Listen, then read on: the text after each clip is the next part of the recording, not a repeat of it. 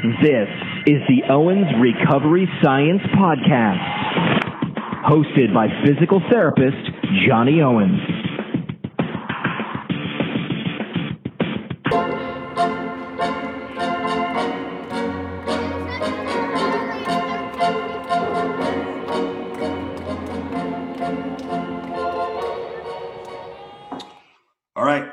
Welcome back to another Owens Recovery Science podcast. This is Johnny Owens. We've got an awesome podcast today um, because we're right on the heels of baseball winter meetings, right on the heels of this World Series where my team, the Astros, got beat, man. Um, and we're going to have a talk with a couple of experts, and this is our World Series blood flow restriction edition.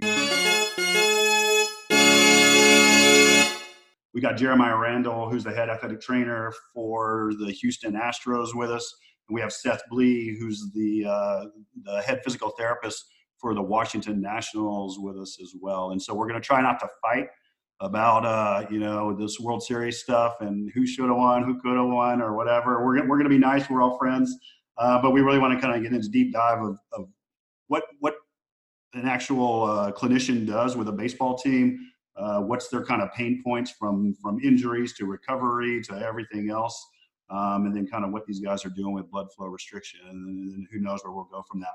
So I'm just going to do the bios here real quick. These things are freaking long, guys. So Jeremiah Randall, he's a PT ATC. He's been with the Astros since 2015. So the freaking glory years, man. You know, I was when I was you know really tracking the Astros back in the day. We were the bottom dwellers. So uh, maybe maybe it's what you're doing there, Jeremiah. But World Series in 2017.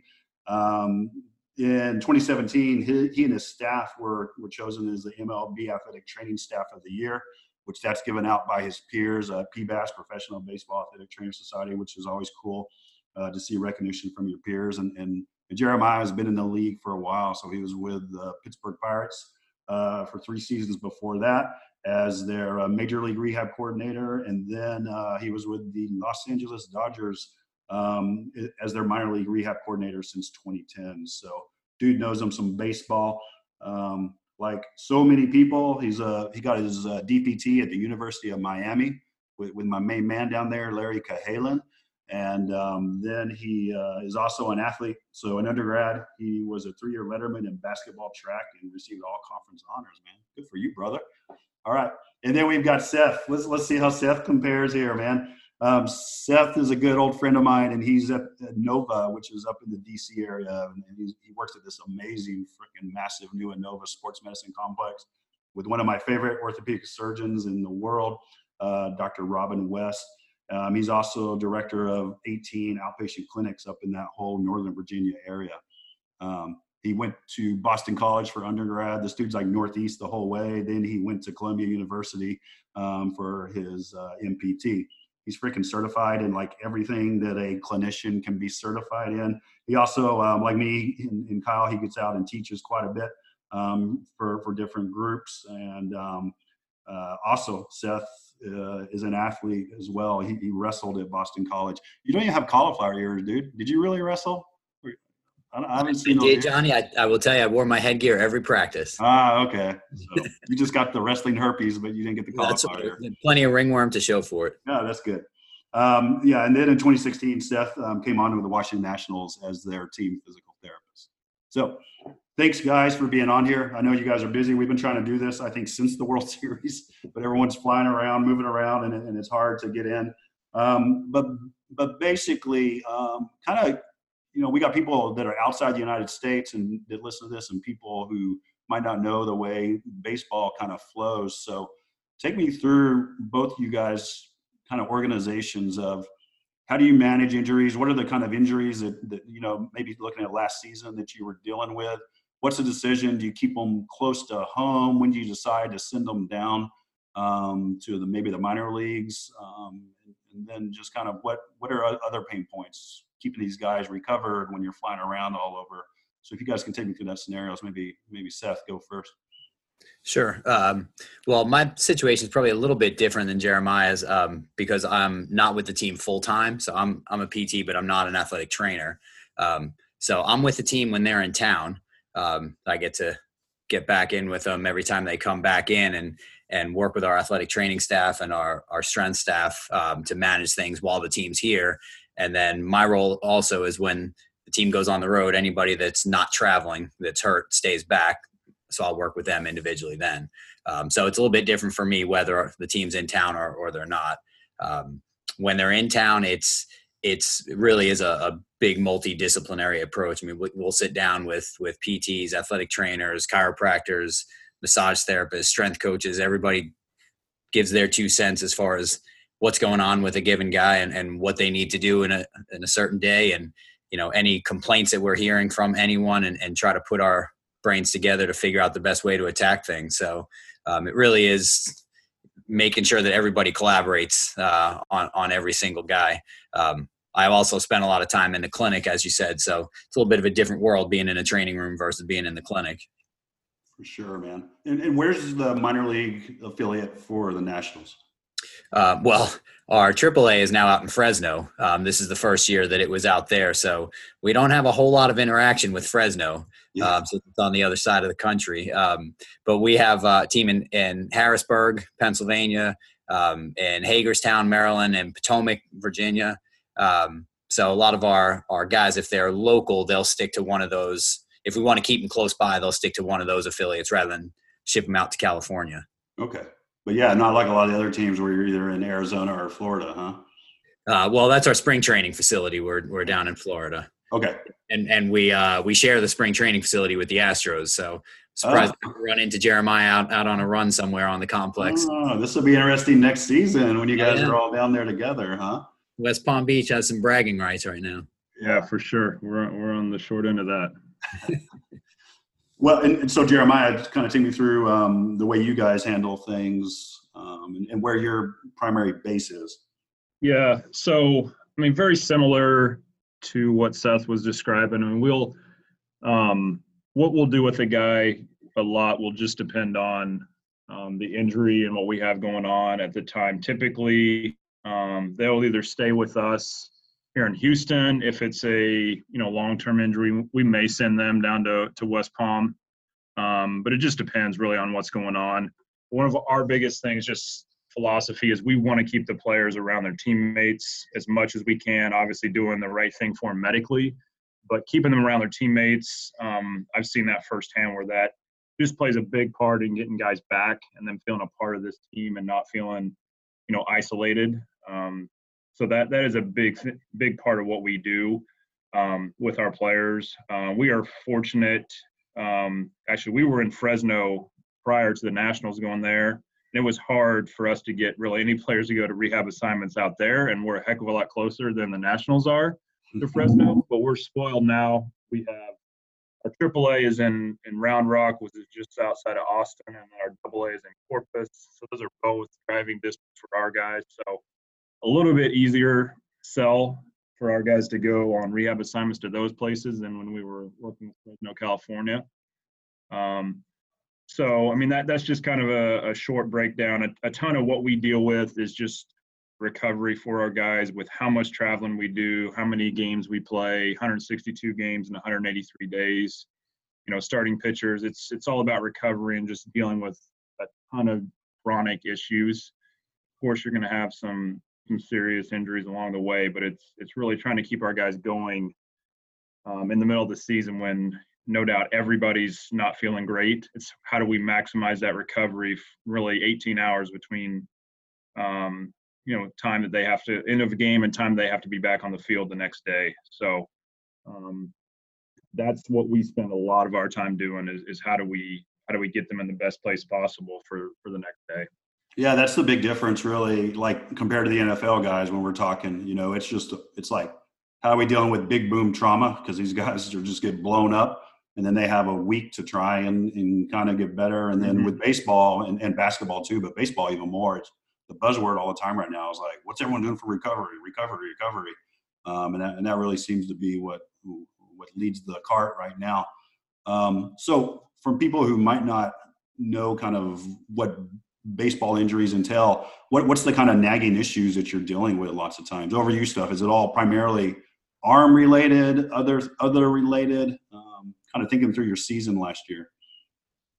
Yeah, it's uh well obviously the arm's usually the weak link in the chain and and that's usually where a lot of the symptoms come up that you know the shoulder and the elbow especially and I'd say as far as those nagging day-to-day things like Jeremiah was talking about it's it's really a lot of arm arm discomfort from you know starting pitchers from relievers that are throwing every day. Um, you get a good amount of tightness in hips and you get your obliques and some hamstrings. Those are probably the the most common things we had. Although this year for some reason we had a lot of guys just get hit by balls um, foul balls and and broken toes and broken fingers things like that which are pretty unavoidable. Um, but for us eh, i think the the recovery is a huge part of it. For me and, and probably what uh, one of the biggest things that we work on is is really movement efficiency. And and when i'm trying to explain this to people all the time we usually say baseball is just it's it's asking for overuse injuries right? You're using your body to do something as hard as you can possibly do it 100 times a day every day. And if there's any inefficiencies it's going to come up somewhere. And we see it it usually comes up in the arm um, but you can have inefficiencies in how you load through a foot or you know how much internal rotation you have in a hip and and then you just make compensations and you do that over and over and it winds up being an arm issue. So i'd say that the biggest nagging things are definitely shoulders elbows forearms things like that but one of the fun things from a pt side of it is trying to break it down and figure out where's that really coming from. Is it truly just you're using your shoulder too much or is there something that's causing you to change mechanics that's putting more stress on your arm? Mm-hmm. Any thoughts on your end, Jeremiah? Yeah, I mean, really the, the same thing. I mean, pitchers, shoulders, elbows. We we spend a ton of time um, with with those two joints and and position players. I mean, Seth, I'm sure you guys got the same thing, but you just got guys playing every single night, going hard as they can go. So I mean, really anything lower half, just from a soft tissue standpoint.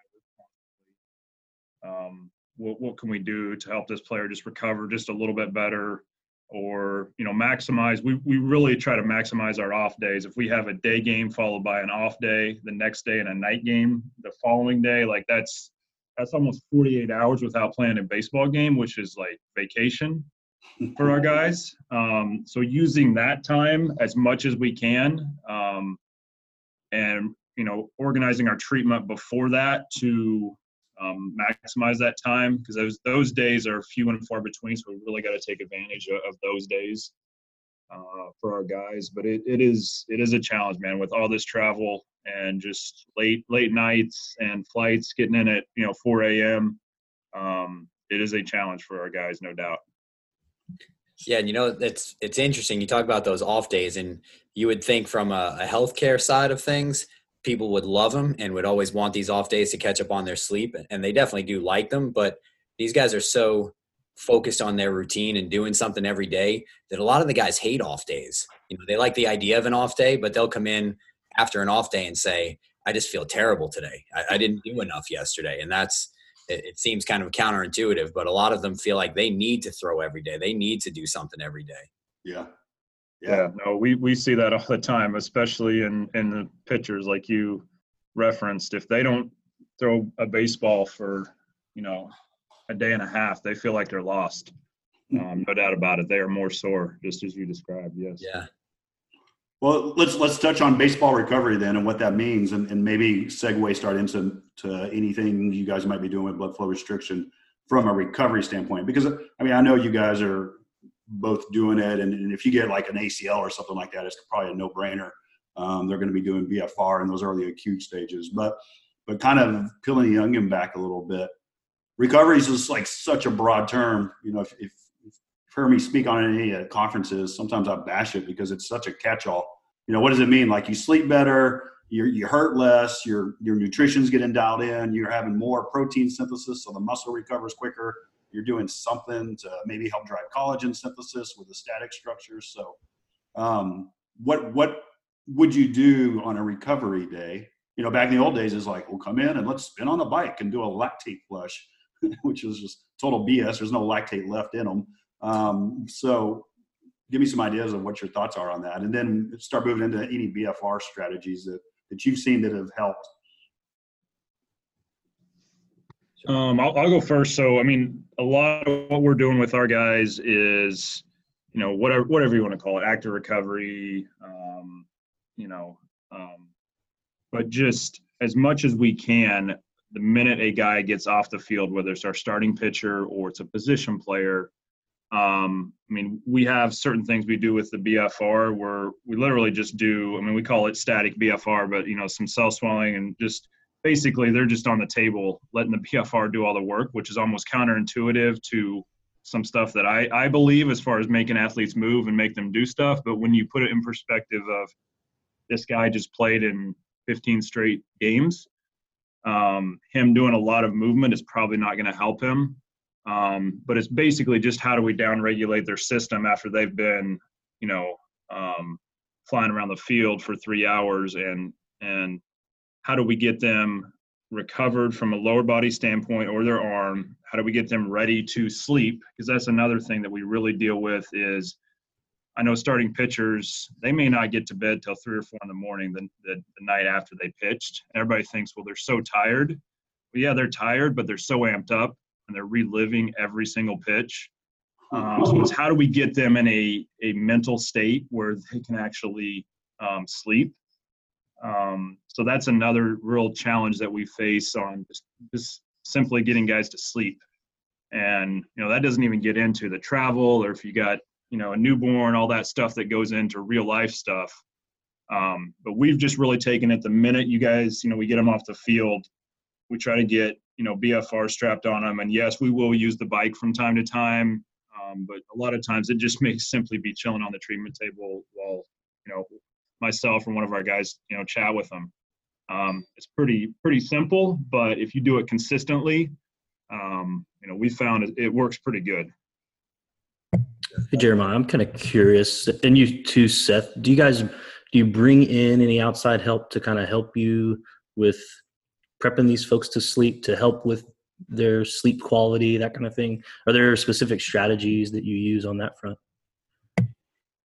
Yeah, we had uh, I mean, we talk about sleep a good amount. We actually had a, a physician come into spring training and uh, gave us the whole rundown on sleep, and and we hear this a lot in the the PT world, but all the all the information that's come out the last few years on sleep hygiene and you know just unwinding your system and how to start shutting things down. Um, so we do we talk a ton about that. Um, we have a sleep room at the stadium, so obviously try to uh, encourage people to use that when they get in after a four o'clock travel. Um, so yeah, we we talk about sleep a good amount and are re- always trying to promote that, and that's obviously when your body heals. So the more we can get them on a good a good cycle, the better that is. But like Jeremiah said, with travel, that's almost impossible. Yeah, we, we do a very similar um, thing. I mean, we have several people come in during spring training, um, try to take advantage of that time with guys to try to promote just good sleep habits. Um, to try to take with them, you know, in spring training throughout the season. Um, and we're constantly, honestly, just nagging the guys about little things to help them sleep better, whether it's whether it's what they eat right before bed or it's getting off your cell phone, not watching TV, you know, 20 minutes before bed. It's temperature control. It's certain sheets. Um, it's controlling the light that comes underneath your the door of your you know bedroom. Um, all these little things that um, we're just constantly on these guys about to to try to um, I wouldn't even say educate, just remind them that these little things can make a difference for you. So um, it is a big thing right now, and you know we try to take advantage of it and educate our guys as much as we can. Yeah, yeah, uh, yeah I'd, I'd say we also uh, another aspect in addition to all the sleep hygiene that that drives me a little bit crazy is sleep positioning. You know, it's something that we we talk about all the time with with regular patients and definitely with players, but the idea of just having a pitcher come in and say, you know, my neck's hurting because of how I slept last night, or you know, didn't have a good pillow. That just that's a pet peeve of mine. It drives me a little bit crazy that these guys should know how to sleep, and and we should be covering sleep position quite a bit with them, but we still hear it all the time. So what do you use that that the perfect pillow thing that that one guy is? I need to get one of these. What, what do I need, man? a lot of uh, a lot of good options out there. Yeah, yeah. Like he's trying to be secretive because he's thinking like this was the key to that World Series championship. That's exactly. I see what's going on right here, Seth. Yeah, they all looked rested. He's trying to get a good sponsorship. yeah. Well, okay, so yeah, and sleep hygiene is huge. I know in the DoD that was massive for us. Just getting the freaking guys to one not drink booze late at night or not be on their phones or or gaming. I mean, all these service members freaking love to play video games, and they would be they were like pitchers, you know, wired until four in the morning because they've been playing these war games the whole time. So, um, yeah, that that's huge. And, and we've always said no one's going to recover if you don't get into a deep sleep. Um, that that's a known fact, but but it's obviously hard to hard to make happen, especially when you're traveling from coast to coast. Um, touching back, Jeremiah. So the ischemic preconditioning sounds like what you're doing, or cell swelling, where you're just putting it on passively on the guys. And we're getting more and more anecdotal reports. Um, we did a podcast uh, a little while back um, discussing the most recent literature and how it looks like it might be aiding recovery as well as maybe aiding performance. It, it looks like it's real, and you and I talked about it. It looks like you know, with that stuff and with all things with high performers, um, there's obviously some people that respond extremely well to things like that, and those are the ones you just got to keep doing it with. And some people might respond a little, and some people might feel like it, it takes them the other direction. Is that what you guys see with BFR and with recovery, or with anything else that you kind of have these like really good responders and maybe not so much on the other side? Yeah, yeah, hundred percent. I mean, we we have you know a good amount of our roster that will purposely seek this out post game that we don't even have to really push it with anymore which obviously that's awesome it makes makes our job a little bit easier. But I know guys that they don't even really ask, they don't care about the science at all behind it. They just do it and they've done it two or three times and then it makes them feel better. Yeah, they get yeah. up off the treatment table just feeling refreshed, which if we can do that and send them out the door feeling, you know, 5% better headed into, you know, the, tomorrow's game, then um, that, that's a win for us 100%. Yeah. I mean, we'll do that. We will do just you know, depending on you know what what what are they dealing with as far as soreness or they've had a little injury here or there. We'll add some stuff post game, whether it's, it's, it's simple like it might just be active range of motion yeah. stuff, yeah. just little stuff that if we get our guys to be consistent with it, um, I know we'll pay dividends. Um, that's what we've we really tried not to overwhelm our guys with a bunch of stuff. Just be consistent with little stuff. Perfect. Yeah, and, and so that's what's interesting with this, and, you can look at it from a recovery. It's a it's this whole kind of range. So just laying there on the table and having your limb go into ischemia, there's potential that we're blunting muscle damage from some studies that are out there. And so one, you know, if you say recovery, well, one recovery thing we want to look at is how quickly can I make the muscle recover? Because that's important for an athlete. So if you look at the net protein balance equation, you're either synthesizing protein or you're breaking it down. And so if these guys are laying there, they're getting it on their limb, that's shown to have a protective effect for muscle, for for the heart, for for the brain, for all sorts of organs. We don't understand know why, but it does. Even on blood draws, showing creatine kinase levels are lower. And so that's helped them recover. But then if they do a little bit of exercise, maybe stem, ride the bike, then maybe they're blunting the muscle damage, but also synthesizing some protein as well. And then you're starting to maybe get this extra boost of recovery. So, um, yeah, it, it, seems like, you know, you kind of start and if they're just smoked and that's all they can do, hell yeah, just get them on the table and, and see if this makes them feel better. And if it does, then there is some science behind it and, and that might be a responder if they can do a little bit of exercise, I think you're maybe you get a little bit more from it. Um, and, and, and, then you just kind of kind of gauge where your guys are. But but I think it's a perfect way to go about it. And and what we're hearing and seeing from more and more teams all the time is these guys post game. Are you doing it on on leg only, on arm for recovery now, or? Uh, we're we're doing it on arms. We're doing it on legs. Um, I would say in general, probably more, you know, movement based stuff from a pitcher standpoint when we have it on their arm. So actually doing some, you know, what would be considered, you know, shoulder therapeutic exercise. Not always. Sometimes, you know, we're trying to follow the same principles. If, the guy has pitched a lot in the last whatever week, ten days, whatever, we try to be smart and not not do a ton with them. But we're we're definitely using it on arms and legs, um, just the same um, but try to follow the same same concepts regardless whether it's position player or pitcher. And, and I know Brad Lambert, who's part with the Methodist system, who's a healthcare system for you guys. I talked to him today actually. and and he does have the the trial going right now in the MLB. Um, the first cohort finished up, but doing BFR um, on pitchers twice a week after they've thrown. Um, so far, you know, looks like promising data, um, but we're probably gonna have to get a whole nother co- cohort enrolled to have it powered high enough um, to get there. But that's gonna be interesting to see where that goes because there's a lot that's being tracked, not only increasing strength in the shoulder, but increasing uh, muscle size and also tracking things like pitching velocities and things like that.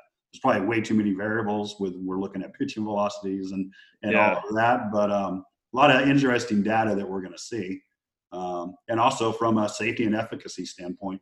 Um, you know, you want to make sure both those things are going there, and, and so far, I don't think there's been any issues from a safety profile. And, and we can open that can of worms here in a little bit too. Seth, you got anything um, on your end? I, I know you're seeing the more not on the recovery standpoint as much probably, but more on the injury side back back at clinic. But Yeah, I mean, and also with the team on, uh, you know, when I'm there, I think it is used more, definitely more on the injury side. That's for sure. Um, you know, I think one of the challenges is when you get buy-in from these guys, you know, and, and how early you introduce it to them, because like we know a lot of these guys, they have their own things they like to do for recovery. You know, one guy might be he likes to go do contrast, and one's using NormaTecs or Marc Pros and things like that, and and you know to get buy-in from everybody sometimes is not always the uh, the easiest when they've had their routine that they like to do um, Mhm. but I, I i do see you know definitely the need for that and it at least when guys are having little minor tweaks in muscles and things like that to try to tell them you know we're always trying to get them to work out on a pretty much on a daily basis to be able to do some stuff under bfr so it's a lot lower load um, that they so they're not stressing it quite as much and hopefully promoting a little bit more uh, more tissue repair. So we probably we use it more in that sense than just in a true recovery post game. How about from an analgesic standpoint? Anything um, you guys have seen or have tried where someone has a nagging injury and, and they seem to get this like pain relieving response um, from BFR? And, and I know some of the ML, uh, NBA teams, especially towards the end of the season, that was that was getting pretty popular. Um, anything you guys have tried with that? Uh, I haven't. I mean, I, I like the idea of it, but we haven't used it in that in that aspect yet. Yeah, I mean, I, I would say the same thing. We haven't done really, really much with that. It's probably some of it's just um, some of the scenarios that I, I can think of right now that we could potentially use it in. I don't I don't know if the athletes would be on board with it, to be honest. Um, even though it, the research might be really good for it, but I've not used it a ton in that environment. No. Yeah, it's a very um, it's a sport with athletes that it, it a lot of tradition and lore in their routines, and so you Absolutely. definitely don't want to don't want to mess around with any pregame routine. Um, I definitely uh, would understand. So Jeremiah, you just presented on blood flow restriction at the winter meetings. Um, can you kind of give us uh, a little synopsis on, on, like, you know, kind of how it all went, what the response was? Like you said, uh, yeah, maybe about 50% of the MLB is, is probably doing it right now, um, although we don't have hard and fast numbers. Yeah. So um, just a, a great, great opportunity to go and present there. They the MLB actually added an extra section Sunday morning, which is basically just strength coaches, PTs, athletic trainers, that group meeting together because you know obviously we're the group that is really working with the athletes every single day and just interacting with them almost 24 7 um, so got the opportunity to go and present with um, Brendan Werner, our strength coach here um, with the Astros on really how do we what's the science behind it? How do we use it in the you know i guess traditional setting whether it be rehab or the training room? How do we take that into the the weight room as well um, and not just use it only in the the uh, the training room? Because that's one thing one of our philosophies is we want guys really training room and weight room are, are really one room if that makes sense to where um, we try to get even if a guy can't do much get him in the weight room and be around the healthy players as much as we can. Um, but specifically you know as far as what what i presented on and how that went um, it it went really well overall. Just really the, the main purpose of the whole thing was just to get discussion amongst teams on hey how are you using this? How are you not using it um, and overall just very well. I mean, good conversations about hey, we've we've used it in the recovery setting or you know post ACL surgery to reduce atrophy when you can't do a ton of you know strengthening of the quads yet early on in the rehab process, or how early can you use it post Tommy John? How quickly can you implement it? What do you need to be careful of? Um, you know, and some of this, a lot of the, just the safety concerns, because to some people, um, they've just not seen it or used it. So, hey, there's this new new thing on the market that people are getting really good results. What do we need to be concerned about as a clinician, just to make safety our number one priority for our for our players? So, just walking through some of that with with a lot of the the teams and just um, you know good questions from the group and everything. Um, there's there's definitely probably 50% of teams are doing it um, on some level. Some teams are doing it across the board at every single level. There's maybe some teams that maybe just have one or two units.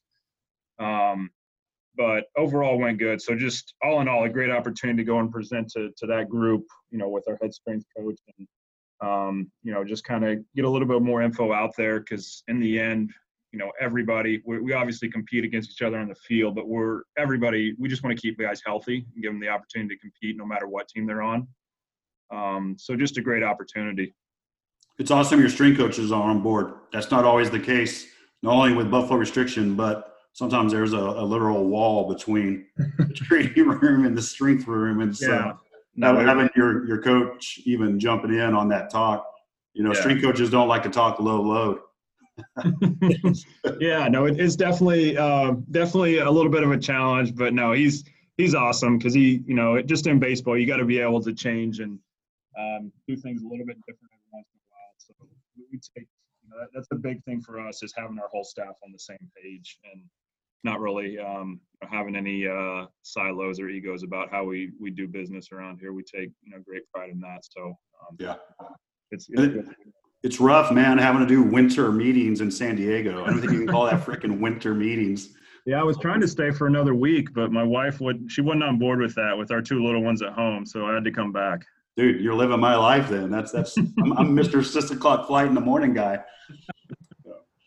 Well, and, and so let, let me discuss this then and this whole safety, you know. So man, I think we've gone safety ad nauseum on this podcast. If you go to our course, we go deep into it. We went through every kind of safety profile we could in the DoD when we were first starting to do this on the on the Wounded Warriors. Um, so Mike Reinold is a buddy of mine, uh, baseball guy. He's he's what with the White Sox now, I think, consulting with them. Um, he put out a tweet the other day. I'm not doing blood flow restriction on my pitcher's arms anymore because I'm worried about neurovascular um, compression. Um, and so uh, I want to thank Mike for making my my freaking cell phone blow up that morning with everyone going, "What the hell? What's going on with this neurovascular compression?" Um, but you know what what he didn't really do is give any rationale um, that I can see. You know, he mentioned like you know baseball players' arms seem to be kind of you know overridden with this sympathetic drive or, or neural compromise um, from what they do and that BFR is going to exacerbate that. But but no real uh, actual evidence behind that. Um, and and so I can get your guys' thoughts on it. I, will put out what we know of what blood flow restriction does to a nerve and nerve conduction velocity. So there's a, there's a ton of tourniquet literature that's looked at um, the potential damage to, to nerves, and, it, and it's pretty straightforward. It dialed into when you go have surgery on a limb they follow these AORN guidelines, which part of that is set up so that the tourniquet uses the lowest pressure possible. They use wide tapered cuffs. They're pneumatic and they control the pressure um, plugged into the unit um, to, to mitigate nerve damage because nerve damage is something that can happen with tourniquets. We just had a giant retrospective study come out of the DoD from the wars and from the battlefield tourniquets. The, the biggest injury from the tourniquet was actual nerve damage from a pressure gradient.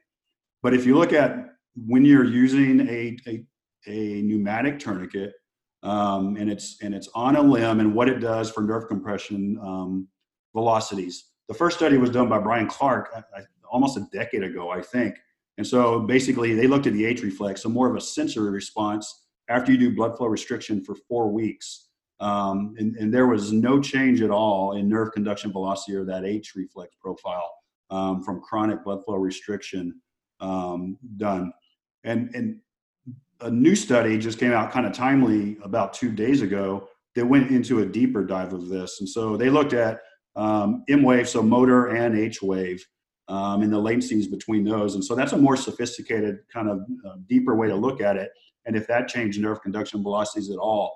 And they also looked at it at, at kind of the, the pressures that we're using now in research and clinically at 60% limb occlusion pressure and 80% limb occlusion pressure. And then they looked at those pressures with exercise to see does exercise add something else to it. And after looking at that, no change at all in M, H wave, or, or nerve conduction velocity at 60, 80, or 60 or 80 with exercise. Um, so if you look at it from, you know, studies that have looked at it kind of from a, a science-based perspective, it doesn't look like there's any compromise when you're controlling for um, this in the right way. And, you know, I'm, I'm, not sure exactly what Mike's using. Maybe he's got a, a more narrow tourniquet that might be causing issues on his guys or something like that. But we haven't had reports um, from the teams. I know Jeremiah, you and I have talked. We haven't really heard anything from from your end either. That that study, know, their conclusion was basically if you stay within this, uh, you know, subarterial occlusion range and you use wide cuffs, um, you keep your tourniquet times to a minimum.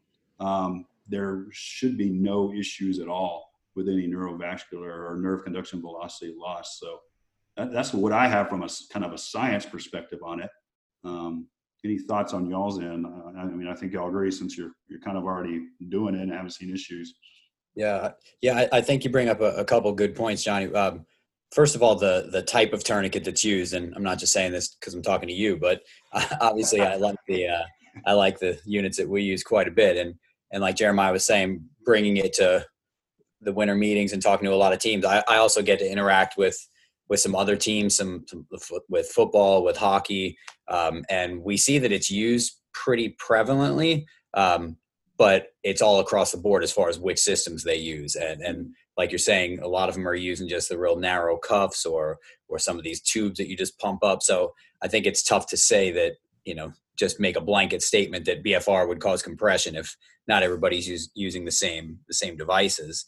Um, I mean, from a my perspective on pitchers, I have absolutely no issue using it on pitchers, and you know, we definitely get pitchers that have neurovascular symptoms at, at times, but at least the ones that I've seen, the vast majority of that comes from more proximal issues. It comes from scalene hypertrophy and, and first rib issues and all brachial plexus issues a little bit higher up. Um, so I, I, don't think that that has anything to do with what you're occluding down on the proximal arm.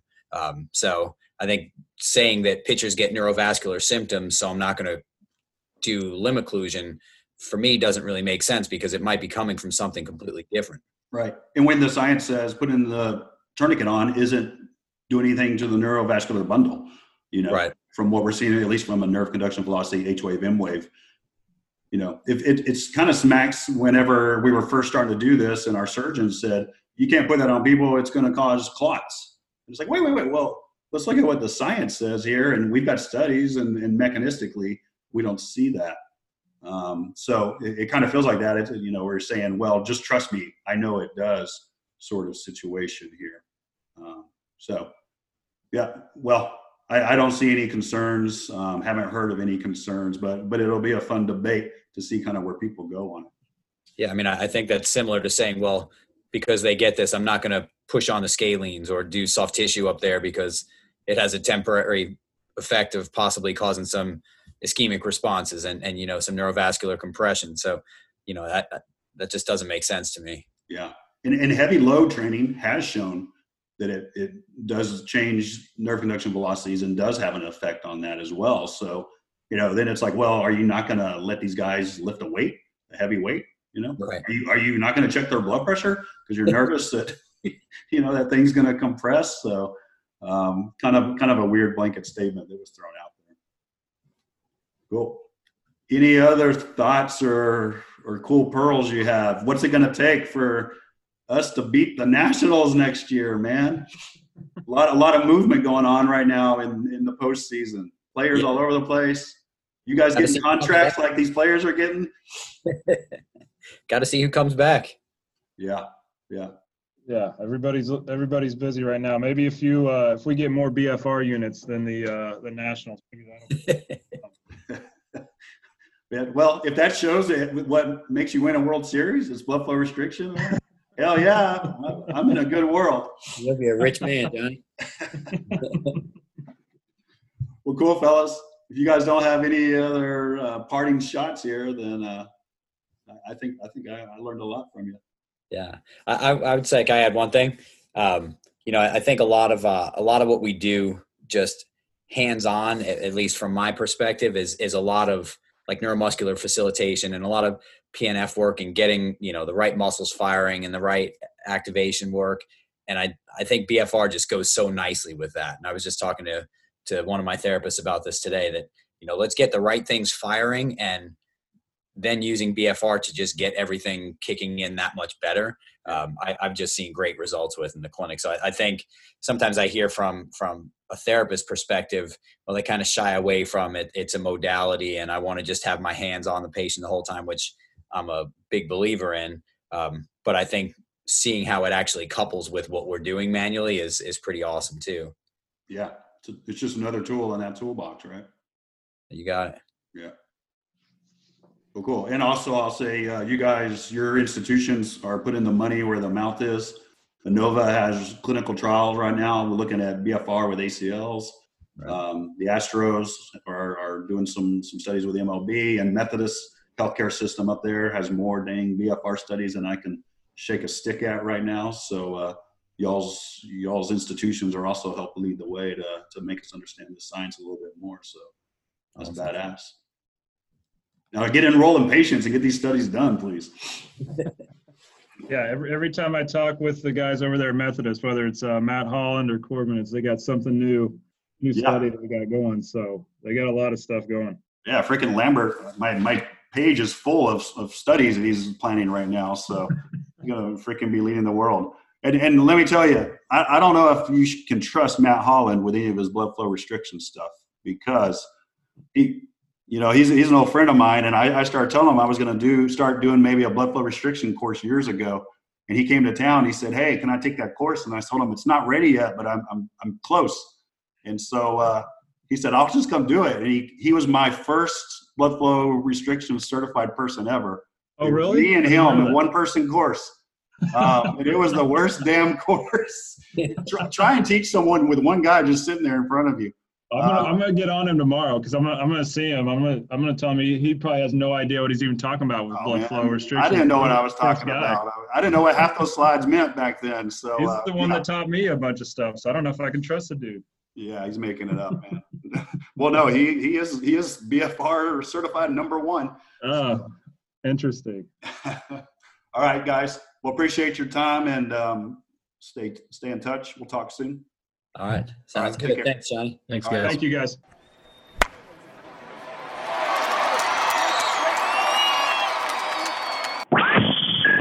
Thanks for listening to the Owens Recovery Science Podcast. Owens Recovery Science is a single source for PTs, OTs, ATCs, DCs, MDs, and other medical professionals seeking certification in personalized blood flow restriction rehabilitation training. Find them online at owensrecoveryscience.com.